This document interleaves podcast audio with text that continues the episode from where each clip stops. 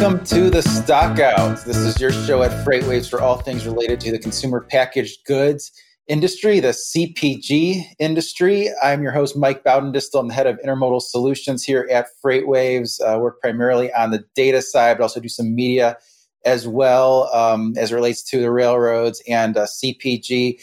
Have a great uh, show today. Have Ben Richey from Black Rifle Coffee Company to talk about um, you know sort of the challenges that he's experiencing uh, in his uh, supply chain. So, we're going to learn a lot from uh, that. Also, going to give us just a quick rundown of the news. Um, but before we do that, uh, for anyone who's not already signed up for the Stockout newsletter, we get out a newsletter every Wednesday uh, for all things related to CPG, uh, things I'm seeing in the data, et cetera. And if you're not signed, already signed up, please go to www.freightwaves.com forward slash the stockout or freightwaves.com forward slash subscribe and subscribe to all the newsletters um, you want. Uh, this is going to be the first one there under supply chain. So encourage you to, to do that if you're not signed up already. Uh, and also would encourage everyone to sign up for our next virtual conference, which is uh, February 20th through 24th, called Global Supply Chain Week. And you see there in the middle, day three, we have that day set aside for food, beverage, and uh, CPG, and that's going to include, you know, the guest I'm going to be speaking to in a minute, Ben Richey from Black Rifle Coffee Company. It's also going to include Tom Madrecki. Some of you know Tom or, or have um, seen Tom speak on either this show or another one of our shows. He is uh, the logistics logistics guy at the Consumer Brands Association. So that's the association that handles a lot of the CPG um, brands. Uh, so a lot that that um, you know they are talking about uh, right now that I've talked about on other episodes of uh, the Stockout. So I encourage you to do to do those things. And I'm going to hit hit on just one uh, news story uh, today before uh, talking to our guest, and that is the FDA is moving forward on front of packaging labeling requirements. And I actually think, think this could be potentially a big deal for the CPG industry. You see this, this is uh, from the front of a package, this is in compliance with what's already mandated in the UK, and that's actually a bag of carrots and the, for carrots, it's not going to be a big deal. You see, you know, green uh, for for fats uh, and salt. Um, you know, kind of an orange for, for for sugar. And so basically, the idea is, you know, no one reads those uh, table on the back of food packages, or at least doesn't read it very closely. So uh, if they make it sort of a stoplight right in the beginning, right in the front of the package, more people will use it. This is sort of a zoomed in example of that. This this is something that might go on a sugary cereal, and you might look at this and say, "Well, that's more sugar than I want." Um, if it's thirty eight percent of what I'm supposed to have all day with this little bowl of frosted flakes or, or whatever it is, and so you know, I sort of surmise in the uh, FreightWaves uh, Stockout newsletter that you know some of the CPG companies might you know add SKUs and have some healthier SKUs, some SKUs that are sort of the original, which would be a departure from what we've seen in recent quarters, where a lot of the CPGs are rationalizing the number of SKUs they have. Um, and the FDA is moving forward on this. This was a recommendation uh, last September from the White House Conference on Hunger, Nutrition, and Health. And they're going to survey uh, 3,000 adults, uh, see if they really find these nutrition labels more helpful. The Consumer Brands Association has already come out against it. They say it takes away from marketing space and it's just not necessary because you have that other table. But um, I actually think uh, you know the the consumers are going to find it helpful. I don't think many people sort of consider how much salt they're getting. Um, so that's something that I think is um, something to watch in the CPG uh, industry, and, and, the type of thing that you know I talk about in the the CPG newsletter, in addition to all the uh, freight data that we get uh, sort of throughout the FreightWaves.com uh, website. So, with that, uh, I want to bring in our uh, guest today, which is Ben Richey. He's a senior director of uh, distribution and transportation at the Black Rifle Coffee Company. He has experience as the director of transportation at Pepsi Logistics and director of e-commerce supply chain at Frito Lay. Can we get Ben on the screen? And Ben, thank you for joining me. Great to be here, Mike. Thanks for having me. Love the show. Absolutely. Absolutely. Yeah. Thanks. Uh, thanks for being a friend of the show, supporter of the show. Really appreciate it.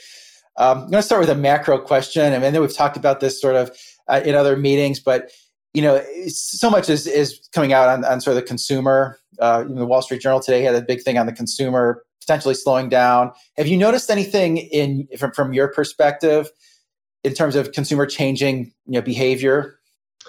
Um, at this point, um, well, you know, I, I know all, all, of us are keeping a very close eye on it, um, and and we're expecting trends to really start kicking in if they haven't already in CPG as far as like what are people reaching for? What are what are American consumers reaching for off the shelf? Are they are they trading down? Um, what do the behaviors look like for us for Black Rifle Coffee Company specifically? Um, we, haven't seen a, significant effect yet, and part of that, I think, there's a couple reasons for that. Um, one is just the strength of our brand. Um, you know, I was able to share a little earlier on on what the truck with Dooner same thing that you know um, from the beginning of this company in 2014 um, evan hafer and matt best the ceo and founder um, have done such a great job with building a, a very powerful brand um, that i think resonates with a lot of people in our country. And so they want to uh, reach for, for our product. Um, and now we've now we've made it easier to reach for since it's on the shelf at, at Walmart uh, about as of about six months ago. Um, hmm.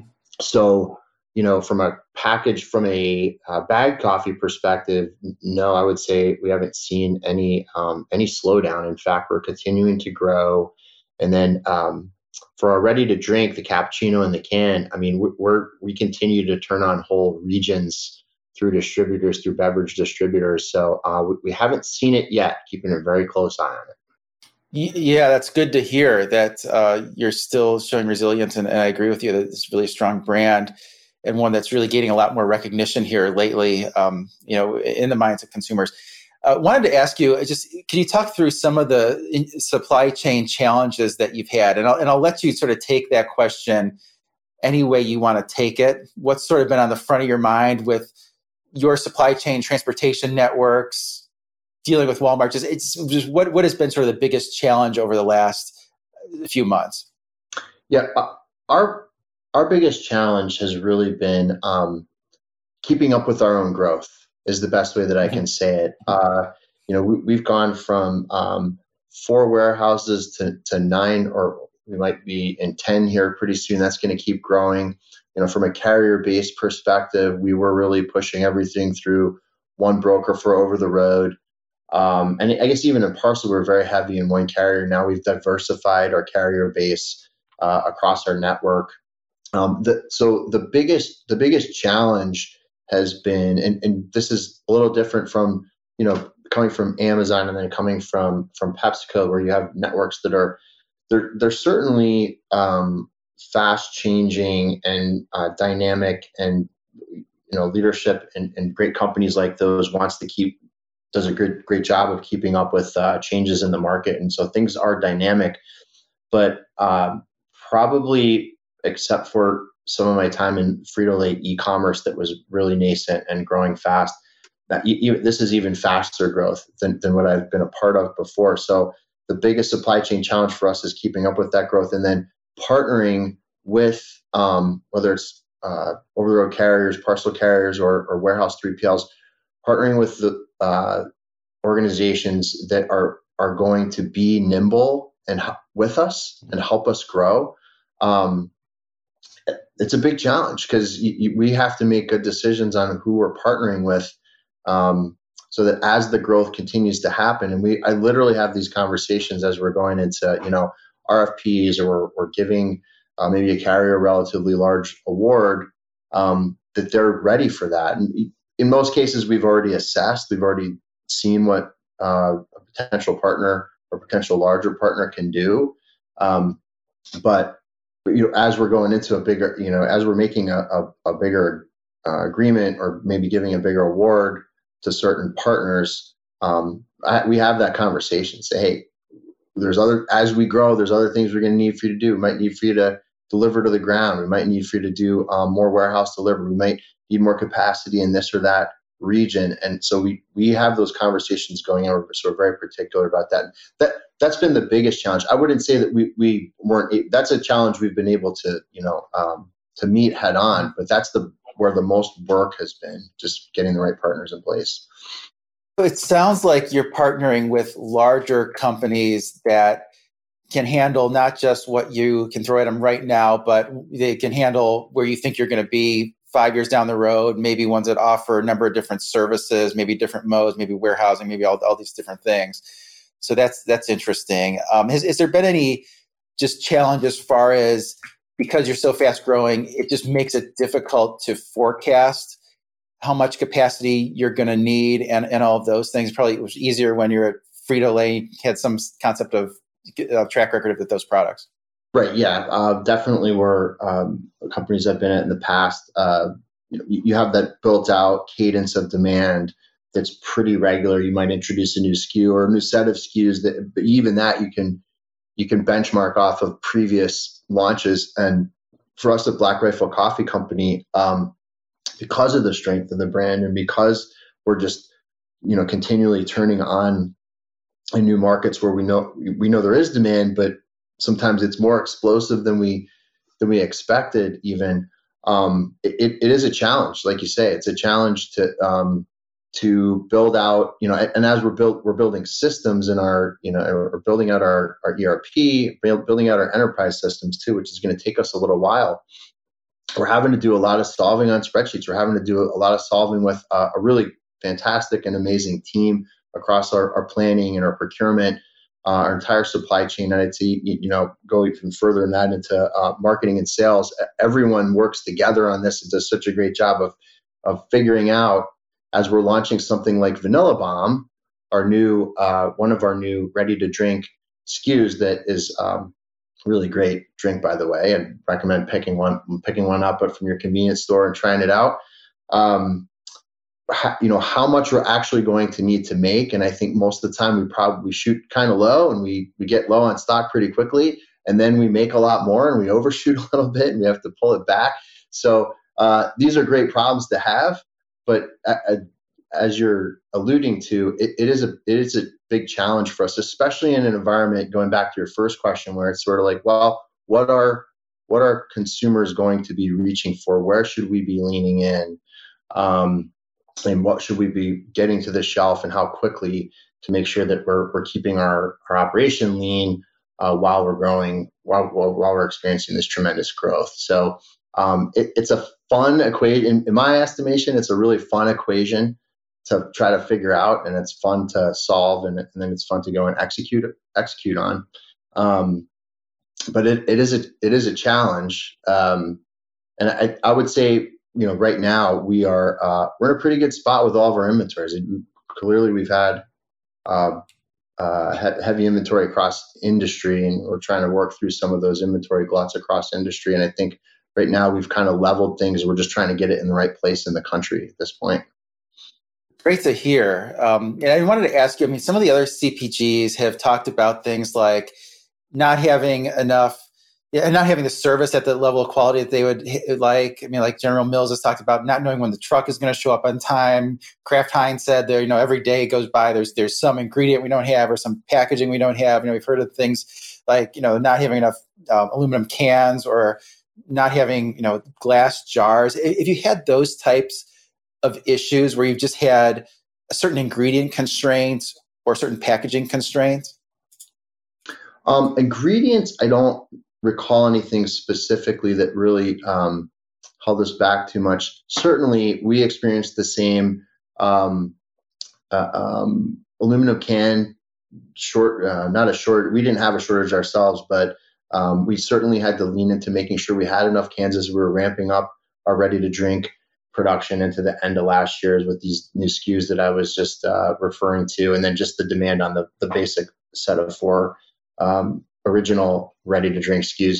Um, so yes, with aluminum cans, we experienced the same thing.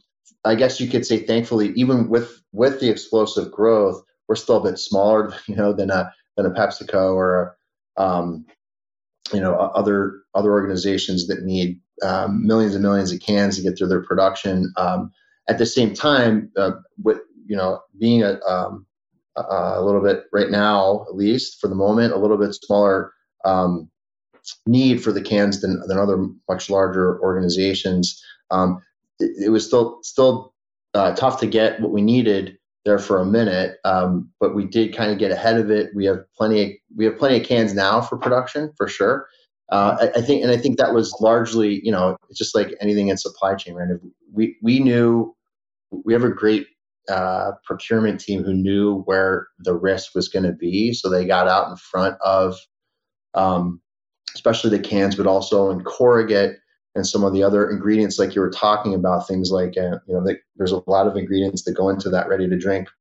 I'm learning a ton about how that stuff's made. You know, the sugar and the extract and the the different flavorings and everything. Um, so they, they were able to get out in front of making sure that we had enough with enough shelf life to be able to make it for the next you know several months and really start having some safety stock, which has been really cool uh, to to watch and be a part of uh, with that team, just because uh, they've been so flexible and so um, uh, smart about the way that they have procured for us to be able to get out in front of any any shortages. Now, at the same time, it looks like we're, we're coming out of those shortages. We're coming out of the, the, the risk period a little bit. Um, I, I, would I would be more concerned now about the pr- price of some of that stuff. But again, uh, you know, we'll for the moment we've got we've got everything we need to to make us to make what we need to get to, to go to market wherever we need to. Um, you asked about you asked about uh, tr- trucks not showing up too. That's an interesting one. We have not experienced that that much. Um, and I'm not sure. I'm not sure why that is. I, I think uh, the team has done a great job with uh, with procurement. But like I said, you know, when I first stepped in, we were really pushing most of our over the road freight through one broker. Now we're now we're diversified, uh, and now we're running RFPs and we're awarding freight out. So, um, and I don't think it's changed very much. We we have seen occasional you know, I get I would say almost pretty consistent fall offs, and that's just normal stuff that happens in in the market. Wh- whether it was tight beginning of 2022 or loose middle to end of 2022, we've seen sort of consistent falls, but we're able to recover really quickly. Um, mm-hmm. And I think for our length of haul and the, the our um, time frame to deliver, we've still we've still had a really high delivery on time delivery percentage so 98 99% on time delivery so um, a little bit of effect but but not nothing to nothing to uh, big to speak of there. That's great. It sounds like those that's really high service levels. I, I wanted to ask you so now you mentioned the the procurement with the you know RFPs how are you approaching that differently today versus let's say a year ago? And maybe to put some additional context in it, sort of throughout your career, how does this compare to other economic cycles? Yeah, it's uh, it's interesting now. I guess for Black Rifle Coffee Company, just to you know be clear though too, as we've grown, we've we've just now grown into having a, transportation management system and um, running RFPs. This is we ran a very small one about six months ago. the end of this year, we're, we're getting into the cycle now, uh, the RFP cycle. And we we just ran one uh, for for about a third of our lanes, and you have to keep in mind for us because we're growing so fast and adding lane, new lanes and new customers all the time. Um, we're still uh, not really able to to bid out a lot, you know, more than half of our lanes because they're um, they're going to be so sporadic as the as those corridors as we grow those corridors out. Um, but so we didn't have a bid process a year ago. We do now, um, and it's we just ran one and it went really well. And we've got our carrier, you know, our carrier set in place, and then we've got the rest of our lanes that will still be kind of riding the spot market a little bit, which right now is okay. We know that's not that's not a good uh, a plan for for the mm-hmm. for the long term, and we'll continue to bid out more and more. The, the dynamics that you're you're alluding to are really interesting, right? I, I um, this is why we love truckload. We love working in the freight industry, at least you know for me, and I know a lot of my counterparts. Um, is sol- solving this kind of thing as far as we're in a we're in my estimation we're in a different kind of cycle now that um, we're all trying to wrap our arms around wrap our heads around like what does the new cycle really look like? Uh, it's not it's just not i don't think it's ever going to be the same as it used to be. You got beverage season and then it um, you know you've got you've got peak season. Beverage, both of those seasons did something different than what we would have normally expected if you go back to 2019 and earlier.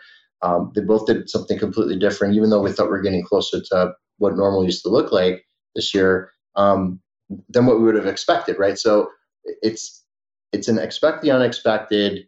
really in my estimation, you got to really get into the weeds and do some math to try to figure out what to really make your call on what the market's going to do. And then to me, that's how you that's how we're running our bid. Then, too, we're looking for you know, hey, what do we think the market's going to do? Where do we think the shifts are going to be?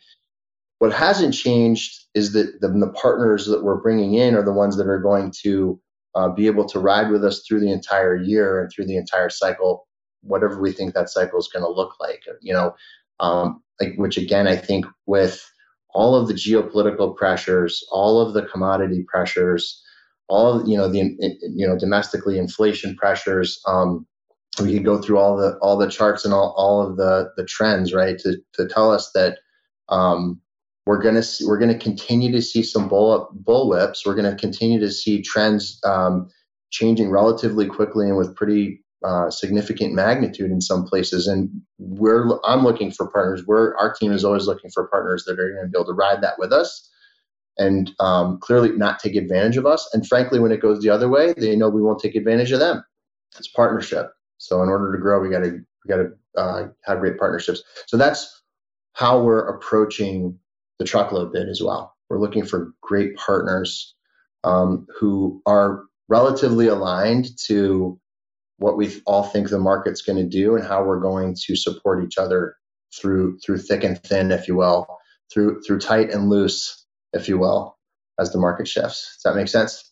Oh, absolutely. Yeah, I think that's what a lot of shippers want is the carriers that are that are partners, and it's like sometimes it seems like well they're they're they're partners when it suits them, but then as soon as they can find you know highly rated spot freight, they're not such great partners anymore. So it's it's really kind of have a longer term memory, especially in this industry that's kind of weird with the contracts don't have a lot of teeth. Um, so, um, but, but, that's great uh, commentary. Well, you mentioned beverage season. I know beverage season in beer is the summer, like Memorial Day to Labor Day, right? Is there is there a beverage season in coffee? Oh my gosh, yeah. Um, that's a, that's a great question. We have so because we have the we have our, our ready to drink as well. So um, our ready to drink season, I think we have two seasons, right? We have the normal beverage season, summertime, because it is a it is a chilled drink. Um, you can you can drink it warm if you want. I think it tastes a lot better chilled, um, and and that's how you find it in the store for the most part is chilled in, in the um, in the refrigerator. Um, but then there's also a winter season, right, for uh, for for the ready to drink product, but also for uh, especially for coffee, right? In, in, our in our outposts and um, and just with, with, the flavors we come out with, um, just as like any coffee company, I guess would have is you know the the spiced pumpkin and all, all the different uh, Thanksgiving and Christmas flavors. Um, and I for coffee, I guess you say you'd say that um, that's it's coffee season all year long. as far as your ground and your your pods and uh, what we call rounds. Um, that that that season doesn't really end. There are just some some um, specific times when we do um, have certain flavors come out that are seasonal. But probably it's really the ready to drink that that falls in line with that you know normal um, h- higher volume beverage season from uh, what, what is it May, May to July August right where it's hotter. Got it. That makes a lot of sense. Um, only have about a minute left. Quickly, challenge of dealing with Walmart were they much different than dealing with other retailers because they're so big, or or not really? Um, I, I would. We have a great partner. We have a great warehouse partner uh, that we're we're consolidating uh, through and distributing through. Um, so it it has not been um, it has it's not been difficult, but uh, I would say uh, again, like most things we've dealt with uh, with a fast growing company where there's a lot of demand, probably where if there was anywhere that we stumbled at all, it was just making sure we had enough inventory to get all of it to Walmart as Walmart's mm-hmm. uh, you know was actually making orders and the demand increased pretty quickly. Uh, so we, we had to quickly make it make sure we were making enough to get to our consolidator to get to Walmart. Uh, we got through that pretty well without getting fined too badly. Um, so, but you know, we're we're just happy to be working with Walmart. Um, it's, a, it's a great uh, it, it's a great um, place to be and place to have our product. So. Yeah, absolutely. Um, so that's really about all the time we have. But I just want to thank you, uh, Ben for spending half an hour with me. And uh, everyone, go check out our Global Supply Chain Week. We'll have another interview with Ben, another interview with uh, Consumer Brands Association, among other food and beverage uh, content. And uh, hope everyone has a great uh, Monday.